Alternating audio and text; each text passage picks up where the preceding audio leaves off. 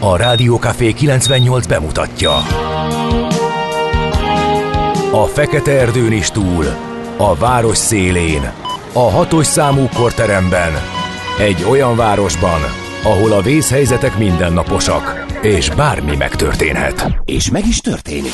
Ahol a kisbefektetők nap mint nap a tőzsdei kilengések között egyensúlyoznak, egy eséssel már is megtörténhet a baj. Segítség! Csak négy doktoron múlik a biztos felépülés. Doktor urakat várják a négyes műtőben. Egy fáradt, de mindenre elszánt és profi csapat vigyáz az egészségre minden reggel. És kik ezek a kitartó szamaritánusok? Négy orvos, egy módszer és egy bögre kávé. Ács Gábor, Gede Balázs, Kantor Endre és Mihálovics András. A főorvosi szobából pedig Profit professzor adja a helyes diagnózist. Humor, emberi sorsok, közönséges balesetek és profi megoldások. Néha sürgősségi, néha félig zárt osztály. A Gazdasági Muppet Show minden hétköznap reggel. Te is figyelj! Neked is írjuk a receptet! De miért? Ha nincs pénzed azért, ha megvan, akkor pedig azért. Millás reggeli. Egy kis kanállal minden reggel, és minden rendben lesz. A Millás reggeli főtámogatója a Schiller Flotta Kft. Schiller Flotta is rendtakár. A mobilitási megoldások szakértője a Schiller Autó tagja. Autók szeretettel. A műsor támogatója a GFK Hungária, a cégek technológia alapú adatszolgáltató partnere. Szép jó reggelt kívánunk! Itt vagyunk ismét a Millás reggelivel. A pontos idő 6 óra 33 perc, a pontos hőmérséklet 22 mínusz, fok. mínusz kevés, de pont kaparós. Tegnap annyit hiányoltam a 22 fok a jégkaparást. pontos hőmérséklet. Hol? A geolokáció alapján a stúdióban. Ja, a stúdióban. De kint uh, kellenek Kint a nekem mínusz kaparók. 5 volt. Mínusz 5. Itt nekem mínusz... Kaparó, hát ezt már megbeszéltük. Mit beszéltünk meg? Pokróc, takaró, bármi, hogyha nincsen. Nem olyan egyszerű az. Miért? Nem. Nem Hát tök tudom. egyszerű. Képtelen. Kiszállsz az autóból, ráteszed, úgy mész föl. Képtelen vagyok rá. Bonyolult. Írjad ki. Nem, Visszapillantó tükör posztit. Nem, és ráadásul valamikor felesleges. Látod, tegnap felesleges lett volna. Soha nem tegnap, felesleges. De felesleges, mert tegnap nem kellett, pedig Gábor, kellett volna időjárás benned. előrejelzést. Csalódtam benned. Miért? Ez olyan, mint a biztosítás. Soha nem felesleges. De az is nagy sok... Legt... Nagy részt felesleges, ebből élnek a biztosító Kedves hallgatóink, pénzügyi tudatosságot nevelő műsorunkat hallják. Ebben Ács Gábor nem mondta ki ezeket a szavakat. Nagyon Én jól nem tudod, hogy pontosan tudod, hogy nagyon fontos. A fix kamatozású uh, hitel, meg a biztosítás az egy Én nem nagyon mondtam. fontos Én dolog. még sosem azt sem mondtam, hogy a fix kamatozású hitel fontos. Szerintem a változó például. Tehát Ebben most belemeltünk részletesen, de nem menjünk bele részletesen. Biztosítás. De hát ezért kell a kaparó. nézd. Most gondolj bele. Az a kockávat vállalási hajlandóságottól Hát, függ. és hogy akkor kell megszívod és kaparhatsz. te, ha te vállalod, tudatosan vállalod azt, hogy megszívod és kaparhatod, vagy kitöröd a lábad, és valami történik veled, és nem kapsz egy fityinget se, az egy, az egy döntés. Miután a biztosítói nyereségesség a biztosítás matematika alapján abból adódik, hogy sokkal ritkábban kell kifizetniük mint amennyiszer mondjuk ezzel a, a user járna jól, ez tök egyszerű ez a te Hát de hát akkor meg ne döntésed. Tehát- panaszkodjál miatt. Én nem panaszkodom. Én A kaparás év- miatt? Én nem, ez- a- féle, féle. Annyi, ezt annyiszor megkapom, hogy valamiért panaszkodom, panaszkodom, én csak információt közlök. Tegnap nem kellett, később lehetett felkelni a hallgatóknak, ma kell, mert ma bejött a mínusz ötös előrejelzés, Értem. ami volt. Úgyhogy arra még nem jöttem rá, élet nagy kérdései, tudod. A, Jöhet. az oldalablak, az mikor jeges és mikor nem. Tehát miért van az, hogy Attól függ, hogy A hogy állsz az vadul- autóval. én ugyanott állok, Nem, tehát hogy milyen irányba. én ugyanabban az irányba állok. Akkor attól függ, hogy honnan fúj a A szél. hőmérséklet is ugyanannyi, A szél. és irány. szélcsend van. Akkor ezt a, a- ezt a rébuszt fejtsétek meg. Ács, Ács Gábor feltette nektek 0636 98 0 98 0. És ma 5 percig kapartam a szélvédőt, de teljesen tiszta volt mindkét oldalsó ablak. Van, amikor viszont azt is teljesen kaparni kell. Nyilván nem ugyanaz az Na időjárási viszony, Én de egy nagyon nagy összegbe fogadok, hogy mindjárt megérkezik erre a Viber, WhatsApp és SMS számra az az üzenet, hogy olyan típusú autót kell venni, ahol az nem probléma, mert az üvegfűtés benne van. De nem veszünk olyat, direkt. Az oldal ablakfűtés is pont ennél? Az szerintem az, nem, az nincs benne azokba se. De Aha, jó. Mindegy. Majd akkor Várkonyitól megkérdezzük, hogy milyen szintől van benne a szélvédőfűtés olyan, ami megakadályozza ezt. Én még erről nem hallottam, de biztos kitaláltak, mert annyira nem lehet bonyolult. Hogyha a házaknál is a lejáró, garázs lejáró fűtés az már alapfölszereltség egy csomó helyen, akkor ez miért ne lenne az? Na jó, mert túl sokat beszéltünk erről. Valami fontosabb, valami hasznosabbat is. Jó, mondjunk hasznosabbat. Tegyünk. 6 óra 36 perc van, és február 9-e 0636 980 980, ez az SMS, Viber és WhatsApp számunk legalábbis, ami azt illeti, hogy hol lehet minket elérni. Egyébként pedig el lehet még érni az infokukacmilástegeli.hu-n, vagy Messengeren, ahogy tettétek azt már többen a Facebook oldalunkon keresztül. És Minusz 9, bocsánat, tessék, mínusz 9 és fél lesz még azért hadd mondjam el, mert nyert. ez fontos. Igen. Gödön nagyon-nagyon hideg van, Igen, írja mindig hideg van. A 20 perces menetidő az gyors, ennél gyorsabban igen nem lenne egészséges. Igen, ezt várjuk évek óta, hogy egyszer legyen 19, de úgy tűnik ahhoz már szabályokat kellene sérteni, arra pedig D-kartás. Nem mutat példát nagyon helyesen. Úgyhogy kis, kicsi a forgalom, viszont nagyon hideg van. Jégbordások lettek az alsóbrendű utak, óvatosságra hívja föl ő is a figyelmet. Egyébként igen, és viszonylag nagy a forgalom a bevezető szakaszokon, sietnek a korai munkavállalók be és ezért már sűrűsödik a forgalom több helyen Budapesten. Nagyon boldog névnapot kívánunk a kedves Abigail és Alex nevű hallgatóinknak, ők ünnepelnek, Abigélek tehát meg a Sanyik, aztán az Aladinok is ünnepelhetnek, a kis Aladinok, és azt mondja, hogy Cicerók, Cirillek és Kirillek, hangák, Erikek, Rajnald, Rex, Rinaldo, Ronald és Szabin nevűek is ma ünnepelnek. Na, a mai nap eseményei közül ki lehet emelni 1918-at, amikor is Ukrajna függetlenné vált és elszakadt.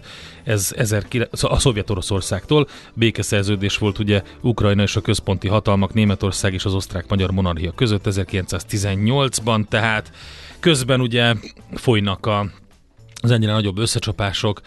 Um, Volodymyr Zelenszky um, pont külföldre látogatott. Azt hiszem, hogy még nem is tért vissza, ugye? Hát nem tudjuk, szerintem ez nem is fontos, meg ezt nem is... De azt mondják abszolút, hogy mikor amikor, Hol van? Hát amikor visszatért, akkor mondják, de magát Jó, a, már amikor. A, az aktuális uh-huh. helyzetét pont fölmerült, hogy biztonsági kockázat, hogy uh, ennyit utazgat, tehát azt nyilván nem próbálják a pontos időpontokat azért ja, nyilván nem a pontos időpontot hozni, merre jár éppen. Ö, aztán ezer, ez, tehát 1918-ban volt, mérsékelt megemlékezésre lehet számítani ezen a napon. Aztán 1994 csődbe ment a Lupis Brokerház. Lupis. Ez a magyarországi broker botrány kezdete. De szép angolosan mondtad. a Lupis. Igen. Az első nagy magyar broker botrány, igen. A barométer, ami nem barmot mér, írja a hallgató, hanem páratartalmat tartalmat, akkor kell kaparni ennyi az egész. Jó, de hogy értem, világos. De hogy megy a páratartalom nem tudja, nem tud szélvédőre. Az, Jó. az aktuális széltől függ, szerintem. Oké, okay, tehát a páratartalmat a jobboldali ablakra fúj. Jó, egyébként a hátsó... Ez attól függ, hátsó... hogy rásüt előtte a nap, és uh, utána fújja a szél, kiszárítja, nem szárítja ki, rásüt a nap, keletkezik-e ott pára, ráfagy-e, és ilyesmi. Érted? Figyelj, a hátsó ablaknak is van olyan szép neve, mint az elsőnek, hogy szélvédő. De biztos, hogy van, igen. Ahogy a, a ködlámpa sem első és hátsó ködlámpa, hanem azoknak is van nagyon szép neve. És Mindennek ha... van nagyon szép műszaki neve. De a, a hátsó szélvédő az hülyeség, mert hogyha tolatok, akkor az is a széltől véd. Jó, nem, ha nem, nem, nem szóltam. Ha nem tolatsz, akkor is a széltől véd. Az büdös, kedves hallgató, értem, jó reggel, doktorok, jégoldó a fagyott ablakra, büdös, ráfolyik a kezemre, fúj. Jobb ötletet kérünk. Én nem használom a jégoldót sem, hanem ezt a takaró módszert használom, kiválóan működik. Jól van. Na, mai születésnaposaink 1775-ben született Bójai Farkas, erdélyi magyar matematikus, aztán 1880-ban azonban Fejér Lipót, magyar matematikus. Kit lehet még kiemelni? Fú, rengeteg. Petrovics Emil, kétszeres Kossuth díjas és kétszeres Erkel Ferenc díjas magyar zeneszerző, érdemes és kiváló művész 1930-ban. Kránic Lajos. Őt is szerintem a Kimi Tudból ismerte meg az ország, nem? Lehet. Széles közönség Kimi Igen. Tud zsűriéből. Hú. Hányban vagyunk? 1980 80 környékén, mert hogy nekem kisgyerekként. Á, igen. Vagy mm, max. Á, igen, 80 környéke. Sacra. Azt mondta az Emil bácsi, hogy te nem juthatsz be. Mm. Ő volt a, az akkori, um, mi ennek a nagy tehetséggondozósónak most a neve, ami a világon mindenhol megy. Ami most megy. Hát van kettő Hát X-faktor. nagy. Van az X faktor, vagy igen, és az külföldön is van, meg van az a Got Talent, és akkor abból vannak ilyen különböző leágazások, az Amerika, meg a És Britain, nem, jut meg... és nem jut eszünkbe, hogy ma- magyarul hogy hívják. Jó van. Annak van magyar hogy- verziója? persze, hogy van, Na, csak- mert én ezt nem nézem ezeket, csak hogy... Hú. És Na abban jó, a... majd ki, az, hallgatók. ki az új Petrovics Emil? Ja, hát most már nem Petrovics Emilek ülnek ott. Hát honnan a- tudod? Abba, nem a Kimit, hát kicsit átalakultak a fogyasztói szokások és az igények és a kereskedelmi televíziózás. Nem Petrovics Emilhez tip, típus, most. A Petrovics Majka az Emil nem Petrovics típusú Emil? művészhez hasonló arcok kellenek oda a szórakoztatáshoz, azért ez Hát írjátok meg nekünk, nagyon kíváncsiak vagyunk. Azt mondja, hogy Kránic Lajost mondtam, 43-ban született ezen a napon Jászai Maradíjas magyar színész, és Joe Pesci is, Oscar díjas amerikai színész, komikus énekes, zenész, és stb. csillag születik, megjött, köszönjük. Megvan, köszi, köszi. Kesjár Csaba, 1962-ben ezen a napon született, nagyon fiatalon, 88-ban hunyt el, Egy azóta is tisztázatlan és érthetetlen balesetben, igen, Németországban. és Rózsa Norbert, olimpiai és világbajnok magyar úszó, 72-es, úgyhogy ők a kiemelt születésnaposaink a mai napon. Na, hát írják hallgatók, hogy a mostani zsűritagokat. Na igen, nézzük, no. Báj Alex, Tóth Gabi, Majka, ők Jó. a, ők a mostani, hát de vannak még rajtuk kívül, nem? Hát csak ültek ott azért komolyabb arcok is, nem? Érdemesebb művészek. Hát korábban, igen. Uh, hata. Ja, ez nem, ez nem ide jött. Uh, most a szösszenetét Na már nézem. ki is derült, hogy nem Petrovics, hanem. Én csak ennyit látok az üzenetből, úgyhogy De, uh, nézd már meg, légy Az szíves. melyik nem Petrovics?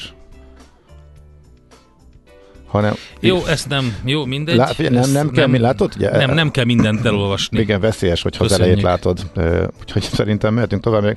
Na most meg elpattantam Gézről, akkor majd földolgozzuk. Na, Gézu. Akkor, de a, szerintem később? zenéjünk, mert most nem találok vissza. Okay. Bonyolult nekem a technológia. A Los Fabulosos Cadillacs-et nagyon szeretjük. Reméljük, hogy egyszer majd élőben is lehet őket látni, mert ha jól láttam, akkor azért még valamennyire aktív ez a banda. És azt kérdezték egyszer, hogy maradjanak, vagy menjenek.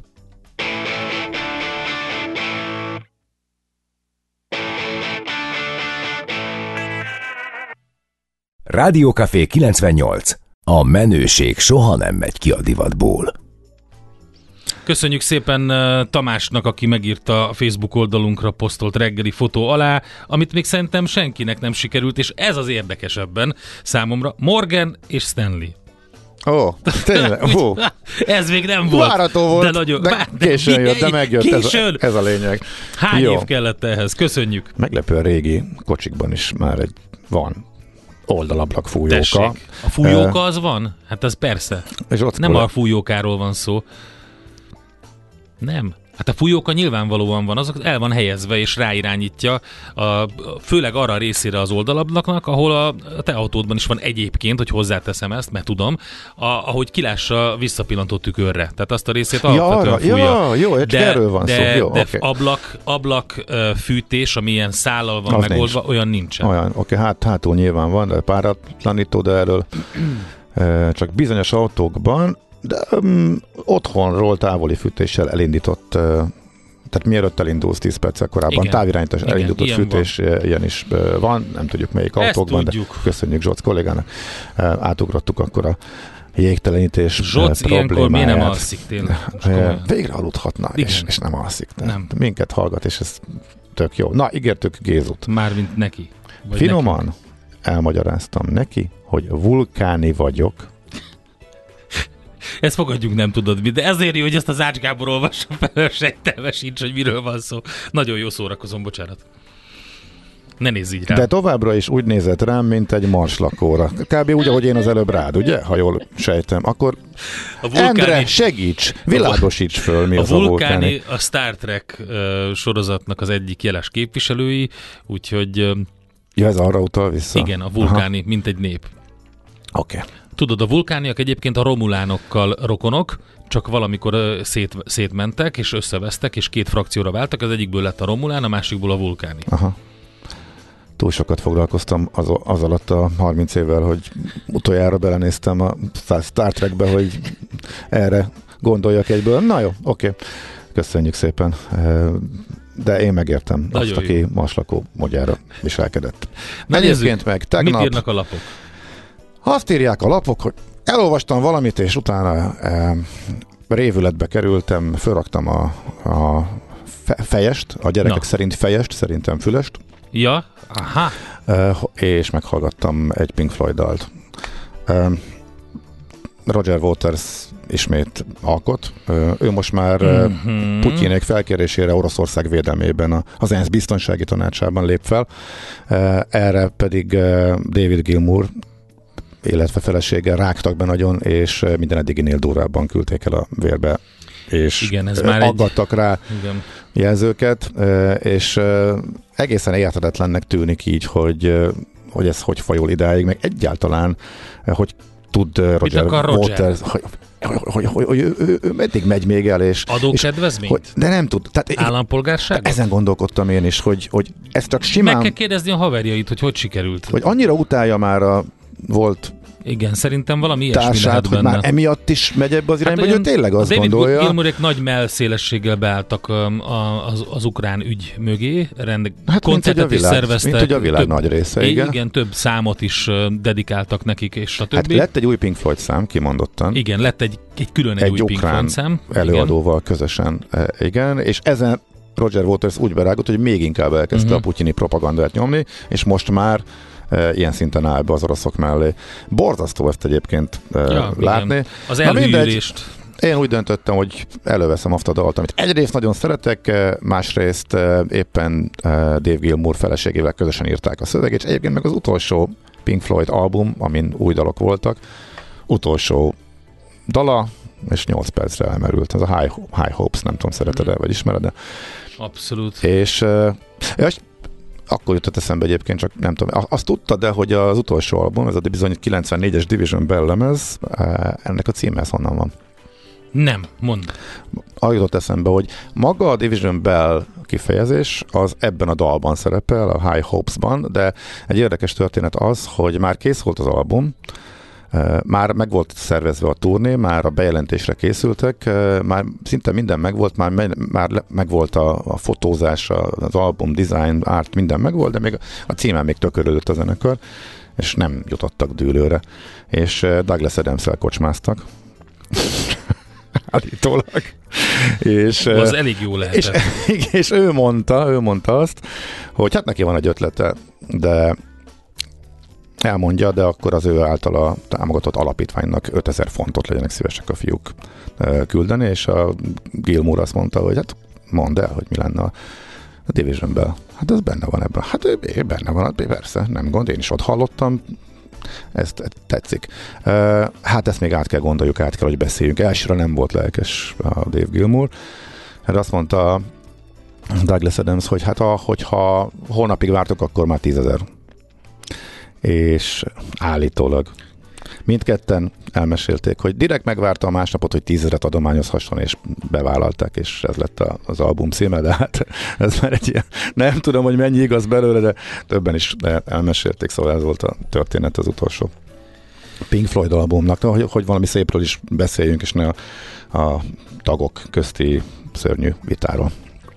Na, Na, de akkor egyébként van még, van ez, ez még. egyébként a lapszem lesz, szóval, hogy érdekes. Hát, Van Mert ezt egy, ol, olvastad eredetileg. ö, ez már mint ez, ez sok helyen a világ sajtó ezt nagy terjedelembe taglalja ezt a egymásnak feszülést meg, hogy Roger Waters uh, miért lett Putyin, Tehát kedves Putyin, Putyin embere, olvassátok furcsa. ezt a történetet sok helyen, és akkor Ami viszont érdekes, és sokakat érint, a 444.hu hozza azt a sztorit, hogy ördöghurokba kerültek egy Budapest iskolában a szülők, a tanárok és a gyerekorvosok igazolás ügyben. Egyre több gyerekorvos nem hajlandó igazolást adni, mert azt mondják, hogy ez már tényleg egy akkora baromság, és nagyon sok munkájuk van, és az, az adminisztrá, adminisztratív tendők a betegállátás rovására megy.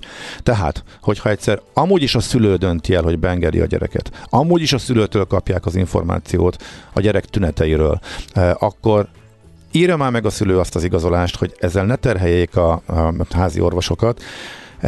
A probléma az, hogy az iskolák házirendjébe ez átvezethető lenne, tehát nem kellene felsőbb jóváhagyás, de a tankerületek úgy tűnik, hogy nem engedik, hogy átvezetésre kerüljenek. Úgyhogy van olyan iskola, ahonnan most az a hír jött, hogy a körzetnek a háziorvosai azt mondták, hogy február X-től nem állítanak ki igazolást, az iskola meg azt mondja, hogy nem tudnak házirendet módosítani, magyarul nem lehet igazolni a hiányzásokat.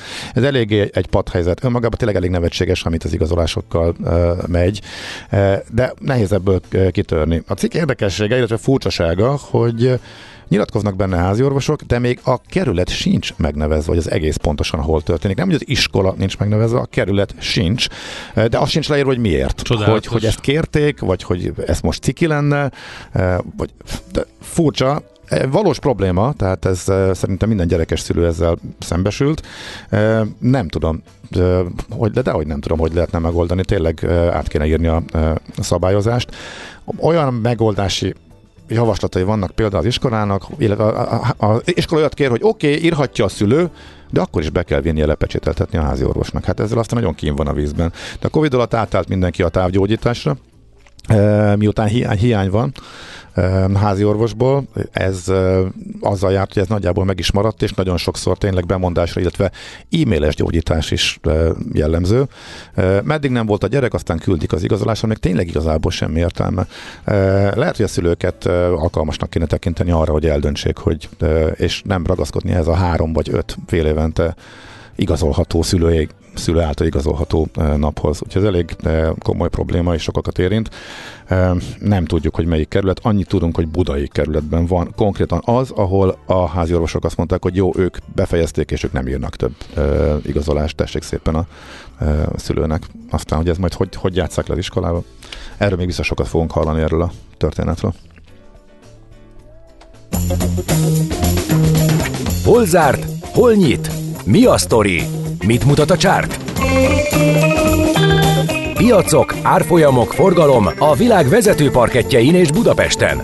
A tőzsdei helyzetkép támogatója, a hazai tőzsde gyorsan növekvő nemzetközi informatikai szolgáltatója, a Gloster Infokommunikációs Enyerté. Na nézzük, mi történt a budapesti értéktősdén. Tegnap az OTP volt a nap sztárja. Egyébként mind a négy hazai blue chip pluszban zárta a napot. A legnagyobb mértékben tehát az OTP részvényei emelkedtek. A, ha a Bux Indexet nézzük, akkor másfél százalékos plusz volt a vége, és azt lehet mondani, hogy viszonylag jó hangulatban tert, telt a kereskedés. Az OTP 2%-os pluszt hozott össze, a Richter másfél százalékot, a Magyar Telekom 1,1 százalékot, a MOL 1 százalékot, és a közepes kapitalizációjú papírok között is voltak igen szépen teljesítők, Takarékjelzálogbank 4%-kal, Alteo 2,5-lel, az Opus 1,7%-kal, a Masterplus több mint 1%-kal. A negatív oldalon a Dunahouse lehet kiemelni 2,6%-os minusszal, az Akkót másfél százalékos minusszal, a Panergit 1,2%-os minusszal. És hát ugye a forgalom tekintetében is, mint mondtam, az OTP vitte a prímet több mint 4 milliárd forintos forgalommal, ehhez képest a második legnagyobb a MOL 1,2 milliárddal volt mögötte. Ide még be az öt legnagyobb forgalmú papír közé be férközött az Opus, aminek majdnem akkora forgalma volt, mint a Magyar Telekomnak. Úgyhogy érdekes, ez 678 millió, ha jól látom, igen. Úgyhogy úgyhogy viszonylag mondom egy jó kereskedési nap. Az x kategóriában, ami a tőzsdei előszoba, és voltak mozgások a tegnapi kereskedési napon, Ugye itt nem mindig születik kötés minden papírra, és mindjárt mondom is, hogy kit lehet innen kiemelni, de közben a forint árfolyamot is ígértük egy kedves hallgatónak, és nem csak neki, hanem természetesen mindenkinek, hogy ilyenkor mindig elmondjuk. A dollárral szemben most 360 forint 360-10 környékén ugrál az árfolyam, illetve az euró árfolyama az 386-59 tehát a forinthoz képest. Na, hát majd az x elmondom, hogyha sikerült betöltődnie, különben pedig mondd el, hogy mi történt Amerikában. Amerikában az az érdekesség, hogy a Google esett nagyot, mert és erről fog, fogunk beszélni majd a technológiai részéről. A Microsoft AI-ja, mesterséges intelligenciája által fölturbozott kereső alkalmazásai, azok most legalábbis fölmerült, hogy fölvetik a versenyt a Google-val. Nagyjából a 97% piaci részesedésre van a Google-nek, és régóta senki nem tud versenyre kelni vele, és most fölmerült, hogy hát ha a Microsoft igen. A Google is bejelentette a maga mesterséges intelligencia illetve bot válaszált, amelyik rossz választ adott. Hát a, a, a, a bemutatón. Nem baj, hát ez ilyen előfordul. De 8%-kal ütötték meg a Google részvényét erre. Ennyi Jó, a tőzsdei, egyébként tehát... hozzáteszem, hogy maga a mesterséges intelligencia az biztosnak látszik most, hogyha lehet jósolni valamit, akkor most úgy tűnik, hogy ez, ez az, ami, ami biztosan bejön, hogy a, az év befektetési slágere lesz minden tekintetben. Igen. Ez egyébként bizonyítja, ez a, ez a kis mozzanat. Hogy Kisebb, ahányan rászabadultak a chat GPT-re, és amekkora igen. hype van most e körül, most nagyon nézik a piacon a befektetők, hogy milyen cégekbe tudnak még beleférkőzni. Abszolút, és kimondottan a mesterséges intelligenciával kapcsolatban hozható papíroknak az árfolyam az elmúlt héten nagyon-nagyon felszaladt, és egy kisebb mánia kezdett e, kialakulni, nagy cégek és e, kicsik között is. Illetve ez a fő kérdés, hogy akkor most tényleg a Google veszíthet ebből az elképesztő dominanciájából, a Microsoft egy kicsit rámászhat, mert most technológiailag rá tud, rá tud jönni. Erről majd az IT rovatban beszélünk részletesen. Mindegy, lényeg az, hogy esett e, egy százalék alatti mértékben az összes amerikai index, és a Disney volt még érdekes, új vezető, nagy elbocsátások, de pozitív reakció a piac részéről. Oxotech mozgás volt az x kategóriában 6,7 mínuszban a Cyberget látom majdnem 3 kal és még az AstraZan 2,4 os plusszal. Ez volt tehát a Bét x kategóriája.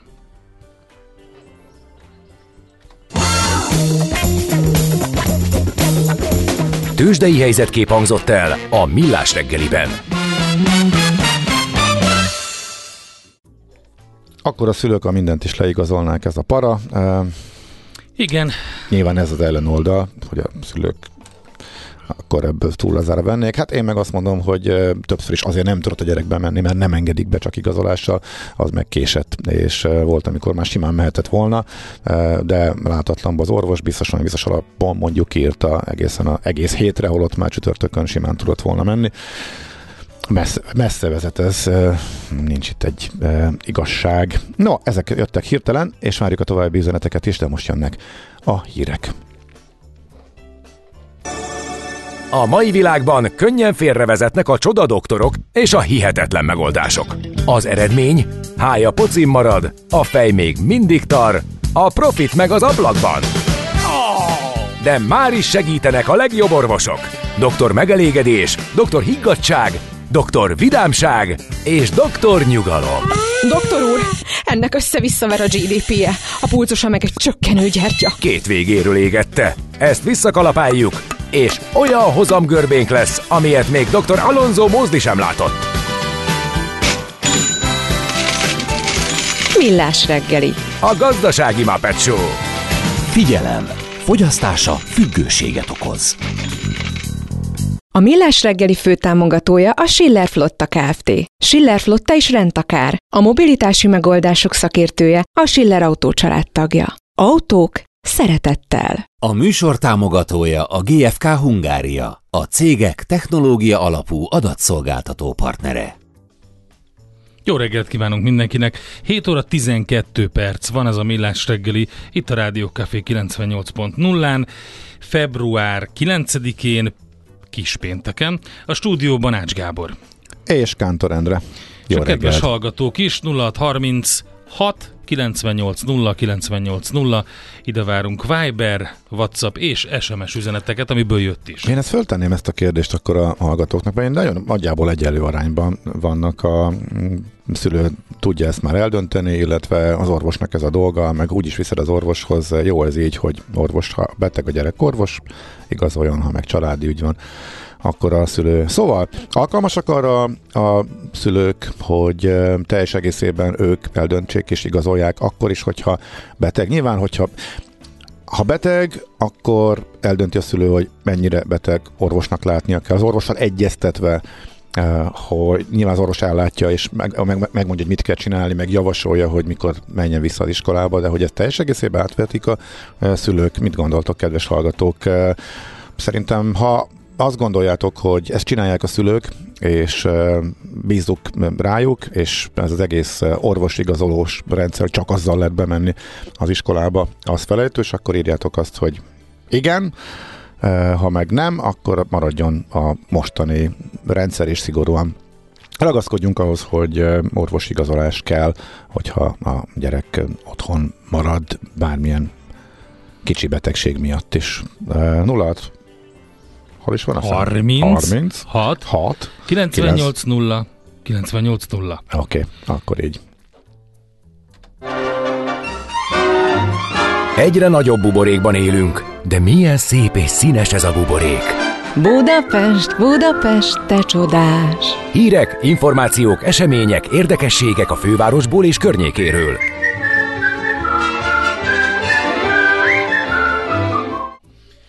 Na mi van ezzel a Lánchíd dologgal? A Telek számol be egy érdekes, hát vitának indul, de inkább beszélgetés volt arról, hogy mi legyen a Lánchíddal.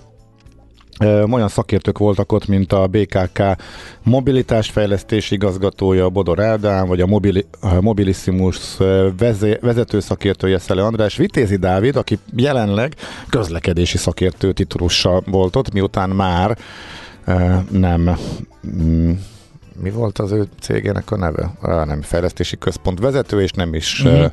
államtitkár, és Pokorni Zoltán, a 12. kerület polgármestere vitatkoztak urbanisztikai témában. Ami érdekes, hogy abban egyetértettek mindenki, hogy a Lánchíd maradjon autómentes, tehát ami a felső politikai szinten úgy látszik, hogy kormányok szerint, a kormány szerint, illetve a fideszesek szerint nem menjenek át az autók, és hülye a főváros, aki autómentesé akarja tenni.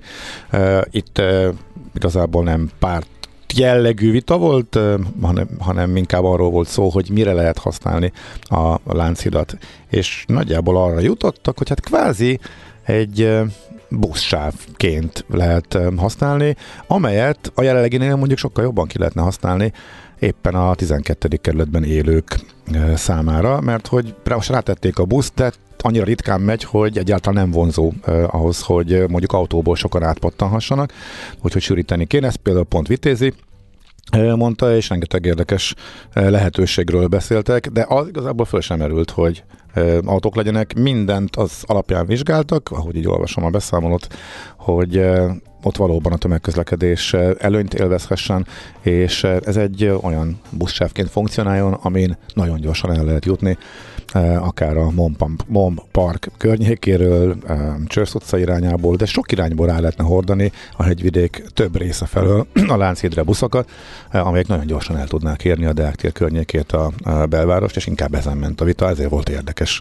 hogy itt tényleg szakmai De mi az, amiben össze. nem értettek egyet? Tehát, hogy, hogy rendben... Hát, hogy milyen gyakran menjen a busz, Aha. hány viszonylat legyen, meg, meg uh-huh. honnan menjen, nagyjából csak ilyenek, ahogy így, ahogy így olvasom. Hát ez, ez, ez alapján ez úgy tűnik, mintha már egy ilyen kiforrott tervnek a része lenne, hogy most már tényleg csak azon vitatkozunk, hogy, hogy, hogy mennyire sűrű legyen a közlekedés rajta, és a többi. Hát de, igen, de nem erről van szó nem, valójában. Nem, hát azért érdekes, hogy a felszínen ez megy, hogy uh-huh. mintha itt is ilyen kormány ellenzék politikai vita lenne, de ez meg leült négy ember, és szakmai érveket hozott föl, uh-huh. és az alapban meg megegyeztek, hogy hát azon nem érdemes vitatkozni, hogy a Láncidra visszaengedjük a kocsikat, az legyen tömegközlekedő. Hát egy érdekes uh, hírt olvastam a 24.hu, Európa egyik legnagyobb virtuális filmstúdiója épül Fóton. Több száz négyzetméternyi LED fallal szerelik fel ezt a stúdiót, és 2024-re készülhet el, és ezzel ez a közép-kelet-európai régió legnagyobb ilyen virtuális filmstúdiója lesz. Ezt a Fóti Hello Parks területén a Visual Europe Group Magyarország építi fel. Ennek 11 millió euró értékű beruházása készülhet el tehát 2024 első negyedévében, és ugye ez a virtuális stúdió, mint olyan, ez a, ez a globális filmgyártásnak az egyik legújabb, legmodernebb és leggyorsabb tempóban fejlődő szegmense, ezért ugye ez a beruházással ezeket a nagy filmes produkciókat, streaming szolgáltatókat célozzák meg, és őket akarják ide csábítani Magyarországra. Legalábbis ezt írják a projekt kommunikációban. És hát, hogy maga a, a lényeg az, de hát szerintem a nevéből mindenki sejtheti, hogy a jelenet a háttérben nem valódi díszlet, hanem LED falak alkotta képeket használnak, és ezek a képek bármilyen környezetet képesek fotorealisztikusan 3D-ben ábrázolni ráadásul. Úgyhogy hát ezzel ugye nagyságrendekkel csökkenthető a produkció utazási és szállítási költsége, valamint ökológiai lábnyoma, emellett ugye nem szükséges az időjárási körülményekhez igazodni, bármilyen környezeti hatás szimulálható, és stb. Ha belegondolunk, hogy miket láttunk, ilyen technológiával készületett például az 1899-es Netflix sorozat, tehát című Netflix sorozat, ugye erről a hajóról szól, az a Dark csapata készítette el, és nagyon megdöbbentő, hogyha már itt tartunk volt nekem, hogy a Dark sikere után, és a, hogy ahhoz képest, hogy mekkora hype volt az 1899 körül, hogy kaszálták a második évadot, én teljesen meglepődtem, hiszen azt hiszem három évadra is készültek eredetileg. De mindegy, a járványügyi korlátozások alatt készült ez a sorozat a, a Netflixen, a legszigorúbb öm, öm, korlátozások alatt, és ezt így oldották meg. Öm, na mindegy, szóval ennek valójában csak a, a zöld fal és teljes virtuális díszlet a, a konkurenciája, de ezzel állítólag egy csomó minden kiküszöbölhető ezzel a módszerrel, amit azzal nem tudnak, bár a fene tudja, én szerintem ezek ilyen konkurens technológiák, Um, és hm. lehet, hogy valahol, valahol úgy egyszerűbb megoldani. Minden esetre fóton készül egy ilyen, és nagyon remélik, hogy bejön. Nekünk a Gellért hegy a Himalája.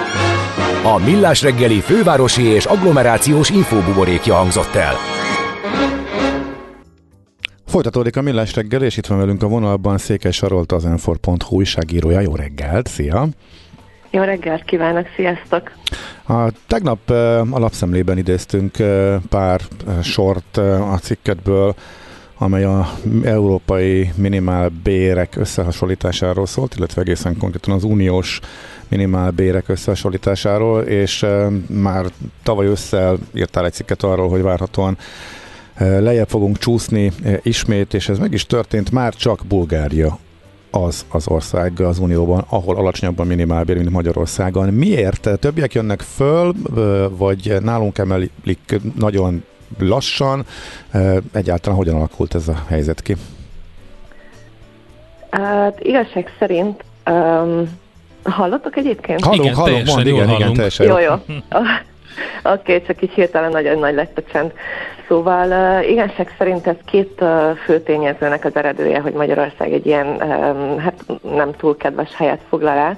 Egyrészt uh, igaz, hogy az elmúlt években nálunk ezért egy elég lendületes minimálbéremelés volt, ugye ezért 20%, most is 14-16%-kal emelték a minimálbéreket, viszont ezzel párhuzamosan egyébként a régiós országok is hasonló bérfelzárkóztatás mellett döntöttek, úgyhogy egyáltalán nem kirívó az, hogy idehaza a minimálbér ilyen mértékben nő.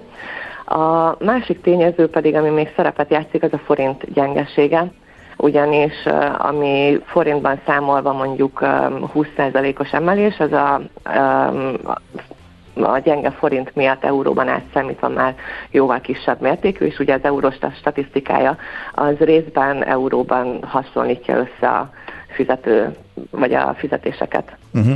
Egy kicsit még akkor beszéljünk arról, hogy mi a jelentősége a minimálbérnek, tehát mondjuk hányan vannak a különböző országokban minimálbéren, mennyire fontos ez, illetve van-e olyan, hogy mondjuk ez nem annyira szempont, mert hogy a munkavállalóknak nagyobb része amúgy is e, e fölött lenne. Tehát itt Kelet-Európában e, milyen sokan e, vannak e, ennek a környékén, illetve milyen arányban adják e, a mhm. munkáltató kényszerből csak ezt a minimálisan előírt összeget fizetésként? Valójában kicsit bonyolult a helyzet, egyébként számszakilag nézve nem túl sok embert érint közvetlenül a minimálbér emelése.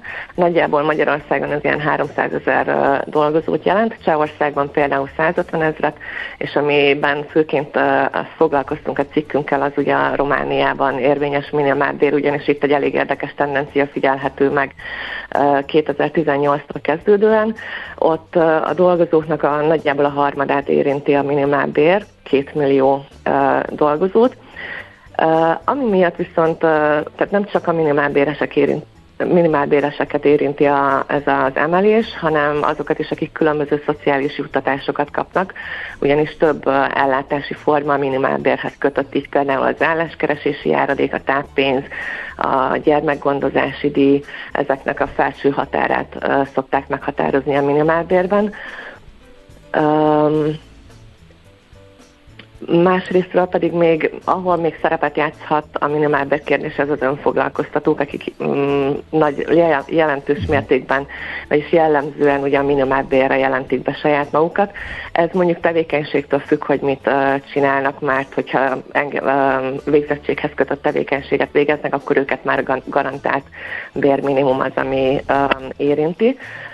A minimálbér emelésnek a következménye egyébként jellemzően ezt egyfajta indikátorként is lehet használni, mondjuk így a magyar gazdaságra visszatérve. Ez ugyanis valamilyen szinten tudja feljebb tolni a bérskálát, értelemszerűen a minimálbérhez közeli fizetéseket azért ki kell igazítani a munkavállalóknak az emeléstől függően, illetve az, hogy milyen mértékben növelik a minimálbért, az a későbbi verseny vagy a bértárgyalásokon is szerepet játszhat.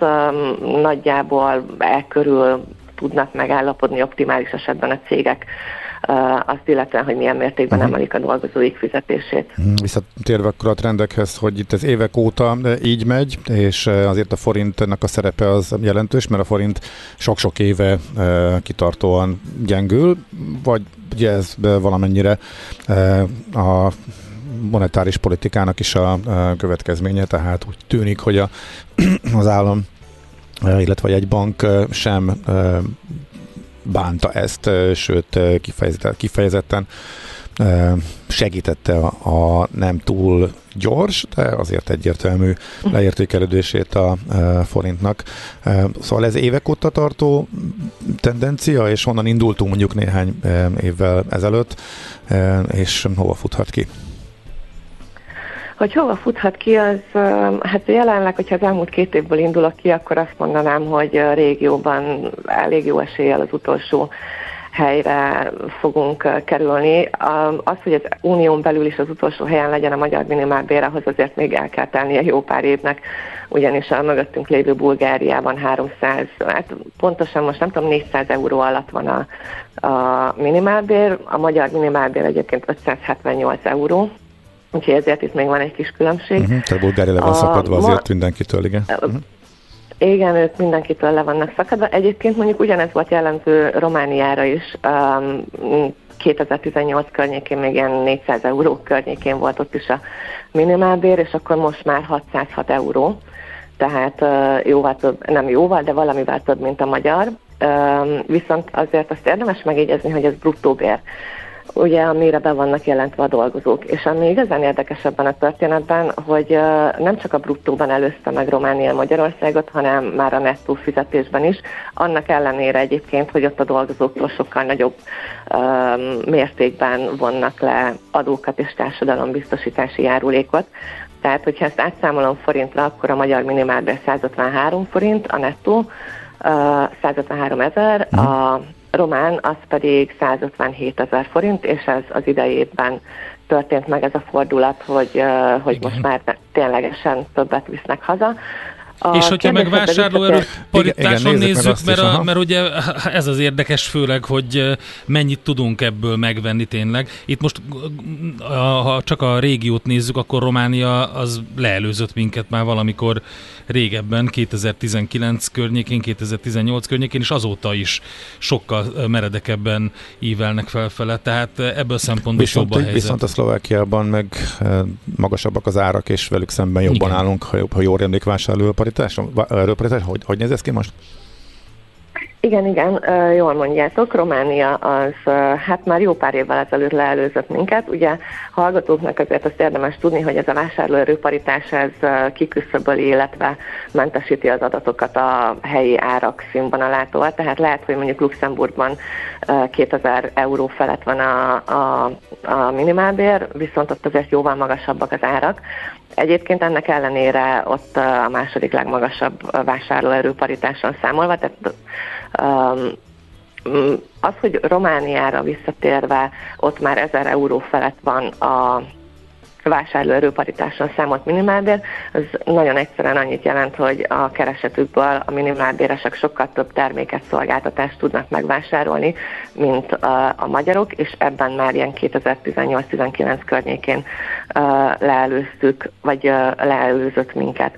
Szlovákiában is igen, az áraknak a, a magas színvonala az, ami miatt vásárlóerőparitáson ott alacsonyan van a minimálbér. Uh, igyek, egyébként Csehországgal ebből a szempontból teljesen egy szinten vagyunk az idejében, és akik torony magasan kiemelkedik, az, az Lengyelország, de ők a régióban gyakorlatilag évtizedek, nem évtizedek, de egy évtizede már, már éllovasok ebben, ebből a szempontból. Uh-huh, tehát ők kapják a legtöbb árut a pénzükért, illetve hogy a minimálbéren élők. Uh-huh. Oké, okay, hát nagyon szépen köszönjük, Igen. hogy te átfutottuk ezt, érdekes, elgondolkodtató adatsor. Köszönjük jó munkát, szépen, szép jó napot, munkát, szia, szia! Jó munkát kívánok én is, sziasztok! Székes Saroltával, az m4.hu újságírójával beszélgettünk, aki az Eurostat adatsorát dolgozta föl évekre visszamenőleg, amely a régiós, illetve az uniós eh, minimálbérekről szól. Rádiókafé 98. A minőség soha nem megy ki a divatból. A biztonsági övről fogunk beszélgetni, úgy tűnik, hogy tönkre mehetünk, hogyha ütközés van, és nekünk nincs bekötve a biztonsági övünk.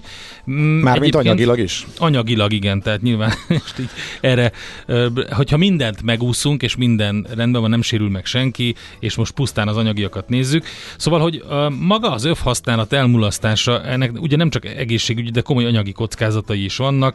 A biztosító társaságok a kötelező felelősségbiztosítások keretében minden személyi sérülés kár esetén vizsgálják az öv használatát, illetve annak elmaradás esetén alkalmazzák a kártérítési összeg csökkentését eh, különböző mértékben. Hogy ez hogy néz ki, ezt fogjuk megbeszélni Lambert Gáborral, a Magyar Biztosítók Szövetségének kommunikációs igazgatójával, aki itt van a vonalban. Jó reggelt, szervusz! Jó reggelt, szervusztok, üdvözlöm a hallgatókat! Hát pont néhány nappal ezelőtt volt egy egészen konkrét történet, a 24.hu egy könyvelőnő esetét hozza, ahol mondjuk sok más is volt, de az ő ügyében is fölmerült az, hogy sokkal kevesebbet térítette a biztosító, mert hogy úgy találták, amire ő nem emlékezett, de ennek végül is nincs jelentősége, hogy teljesen vétlen volt a balesetben, amely komoly sérülést okozott neki, de nem volt bekapcsolva az öve. Mi történik ilyenkor konkrétan? Hát a biztosító ugye mindig azt vizsgálja, hogy az adott helyzetben amennyiben be lett volna kötve az illető, eh, szenvedett volna olyan sérülést, eh, mint eh, amilyet szenvedett. Egy konkrét esetet tudok mondani, hogy az egyik, a vezető be volt kötve, az utas nem volt bekötve, a vezető megúszta 8 napon túli sérülésekkel, az utas sajnos életét vesztette, és hát jelentősen kimutatható volt, ugye, hogy eh, ez a, a, annak volt köszönhető, hogy nem volt bekötve, ezért eh, a hozzátartozók sérelemdíját az adott biztosító elutasította. Tehát e, ilyenfajta, e, ilyen esetekben ugye a, a rendőrség is mindig vizsgálja a személyi sérülésnél, e, mivel a Kressz is előírja, hogy be volt-e kötve az illető, és hogyha nem, ez a biztosításokra is kihat sajnos. Uh-huh.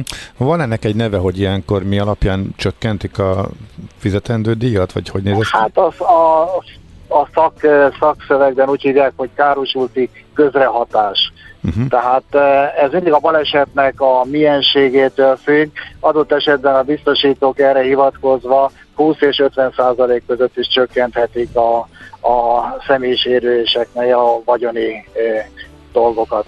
Tehát itt a biztosító dönti el, hogy mennyit fizet, illetve mennyivel csökkenti a orvosi szakvélemény alapján, vagy, vagy, vagy, egy, vagy hogy működik hát ez pontosan? a szakértői szakvélemény sokkal inkább az igazságügyi szakértői vélemény alapján, tehát amikor a, a, attól függően, hogy milyen volt a balesetnek a, a körülményei, hogy néztek ki adott esetben, hogy honnan érte az ütés a gépjárművet, mi történt utána. Tehát ez egy nagyon komoly vizsgálat eredménye után tud dönteni arról a biztosító, hogy hogy amennyiben be lett volna kötve az illető, akkor mi lett volna, és ebben az esetben eh, mi történt.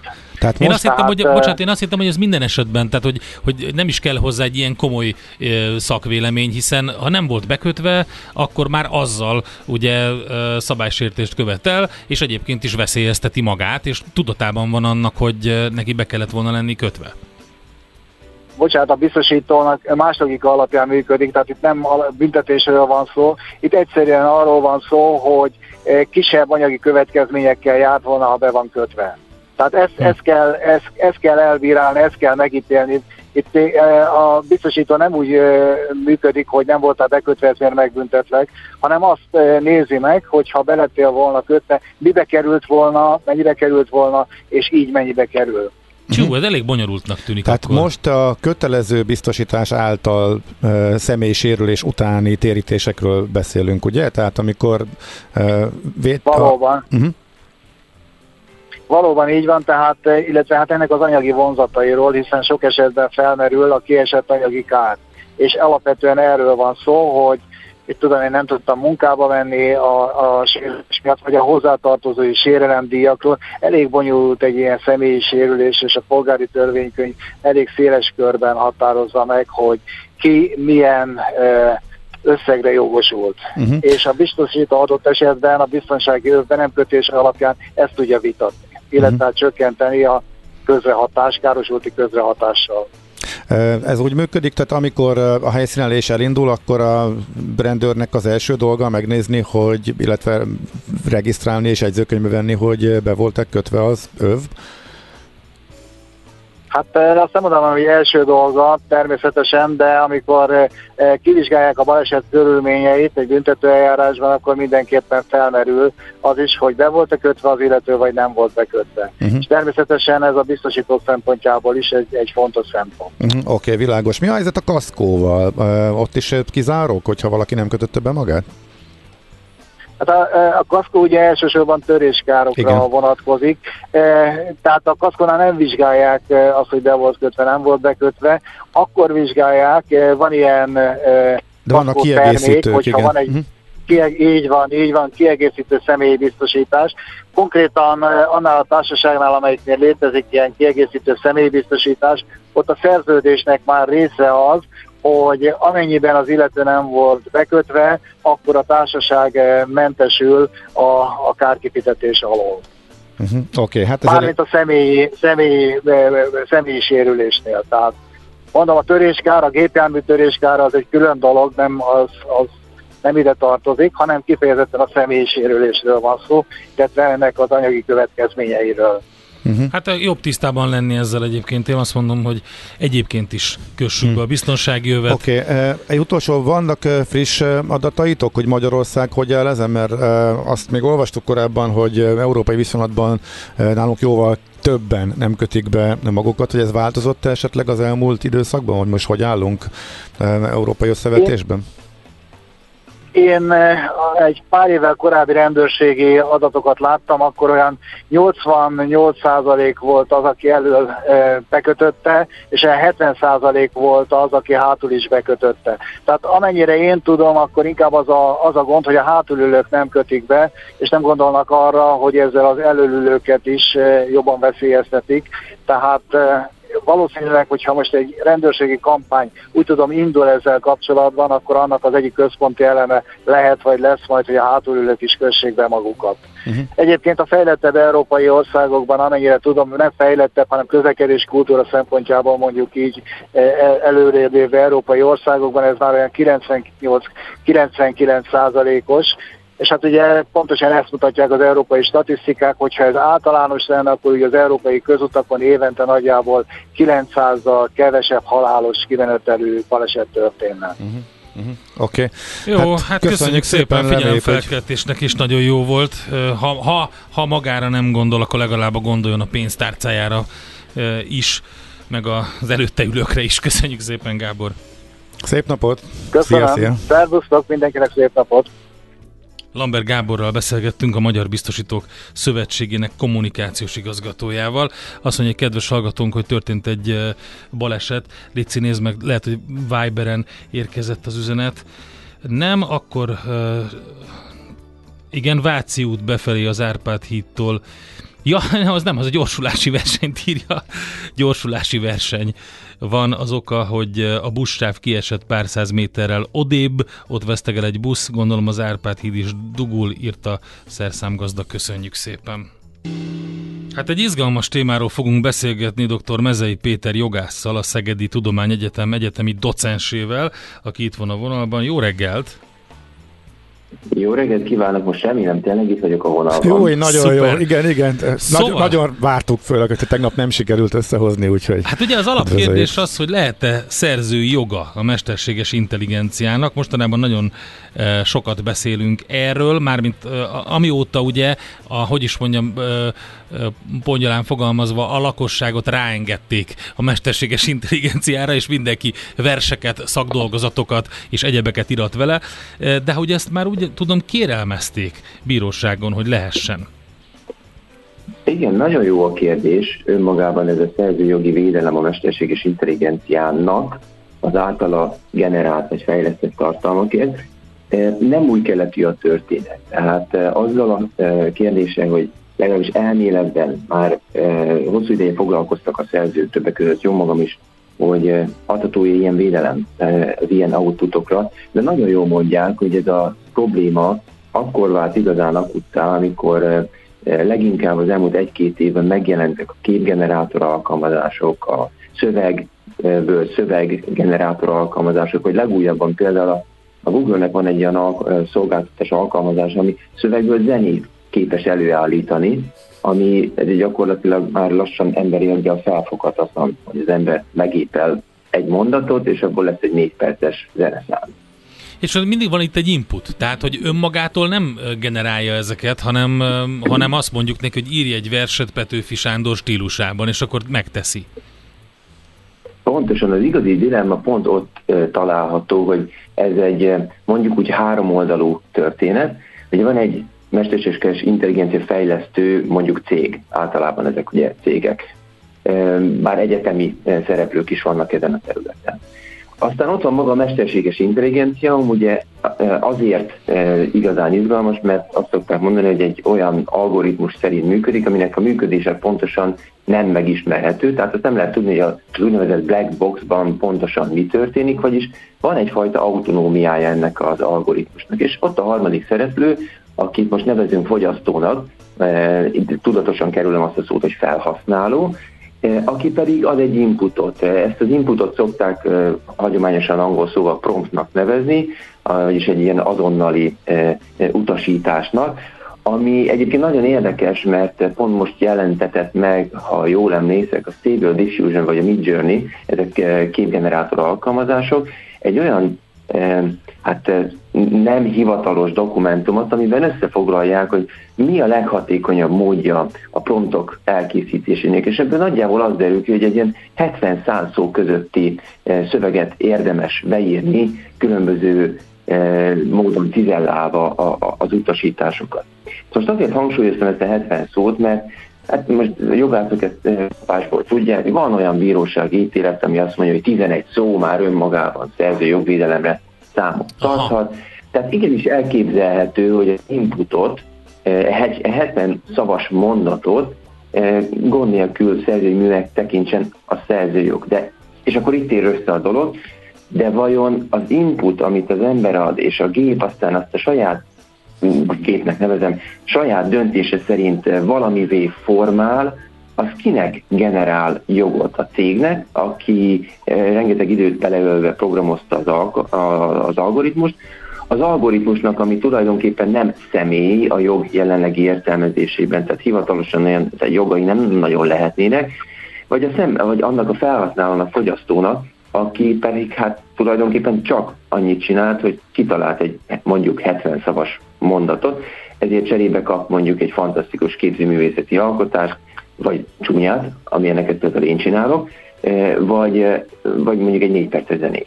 Hát jó, de és akkor itt még azért felmerül a negyedik, én behoznám a negyedik e, szereplőjét ennek a sztorinak, uh-huh. ami mhm. pont a, a Mid Journey vagy a, vagy a, a Stable Diffusion-nél merült fel, hogy hát rengetegen elkezdtek itt perelni, hogy már pedig az ő képeiket felhasználva készíti el az új alkotásokat ez az algoritmus, tehát akkor őket, ők is benne vannak ebbe a partiba. Természetesen én itt most a, a hogy úgy fogalmazzak, a létrehozási fázisra fókuszáltam. Az, amit itt önök felvetnek, az, egy, az, az természetesen a jelenleg futó eh, mert most már vannak, és többes számban eh, pereknek a legfontosabb eh, oka, hogy ezek az algoritmusok ugye olyan training data, vagyis, vagyis hát tanulási alapadatokból táplálkoznak, amelynek jelentős része vagy kifejezetten, mert hát olyan szerzőkről van szó, vagy pedig feltételezhetően jogvédett, tehát mm, a festményektől kezdve egyébként ide értjük a, az online elérhető bármilyen képi tartalmakat, főleg különösen mondjuk a közösségi médiába posztolt tartalmakat. Ezek potenciálisan jogvédett tartalmak, és igen, nagyon-nagyon jogos a felvetés, elképzelhető, ugye most csak elképzelhetőt mondok, mert jelenleg még nincsenek bírósági döntéseink, hogy ezeknek a képeknek, vagy bármely más szövegeknek, mert ugye az is releváns, a mesterséges intelligencia számára úgymond felkínálása a, a training data keretében szerzőjogokat sérthet.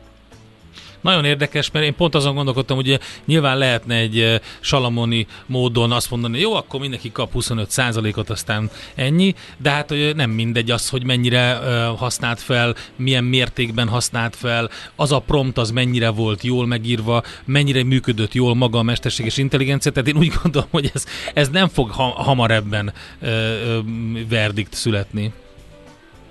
Más csak azért sem biztos, hogy ez a megoldás ez így eh, működhet, mert magaknak ezeknek a képgenerátor alkalmazásoknak hát tehát többféle mesterséges intelligencia megoldás létezik, eh, de összességében elmondható, hogy a, a, a logika az az, hogy ezek a forrástartalmak, ezek csak mindaként kerülnek eh, figyelembevételre, viszont ténylegesen mondjuk, ha valaki beírja, hogy egy citásképet akarok Petőfi stílusában, attól még semmilyen cicás kép, semmilyen Petőfi vers nem lesz egy egybe lemásolva, szó, a néve felhasználva eh, ahhoz, hogy elkészüljön a Petőfi cicás kép.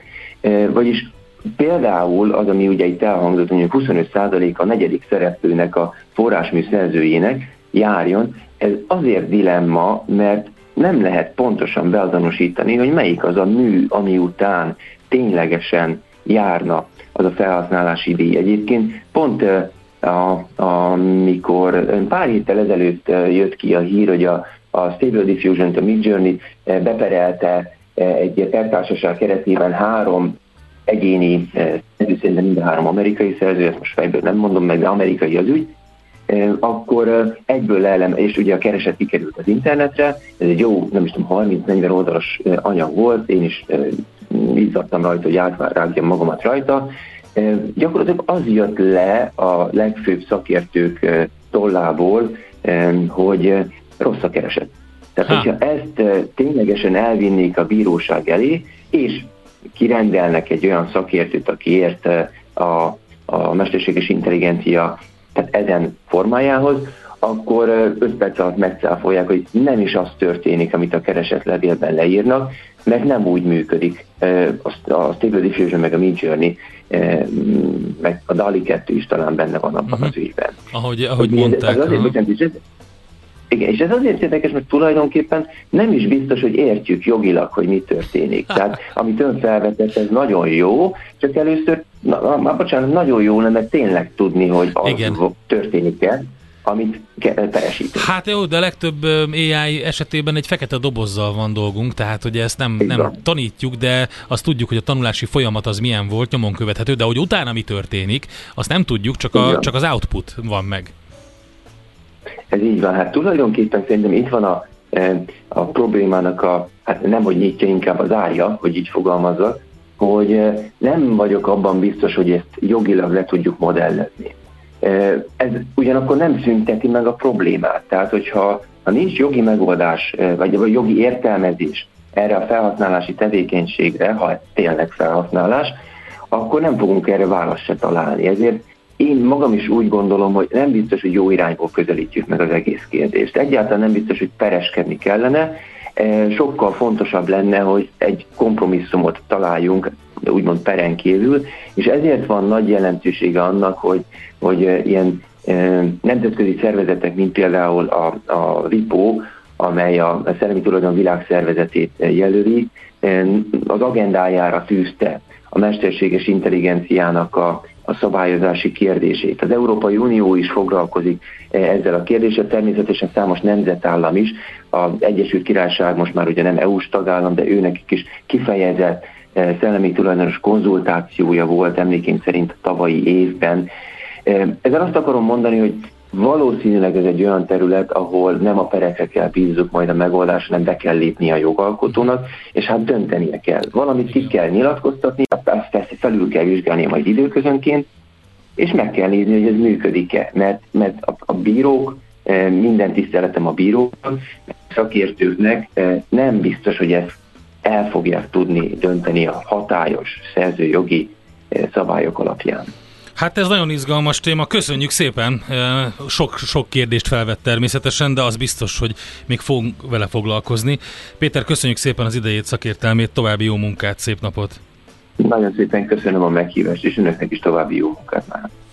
Dr. Mezei Péter jogásszal beszélgettünk, a Szegedi Tudományegyetem egyetemi docensével. Lehet a szerző joga a mesterséges intelligenciának? Ez volt a kérdésünk.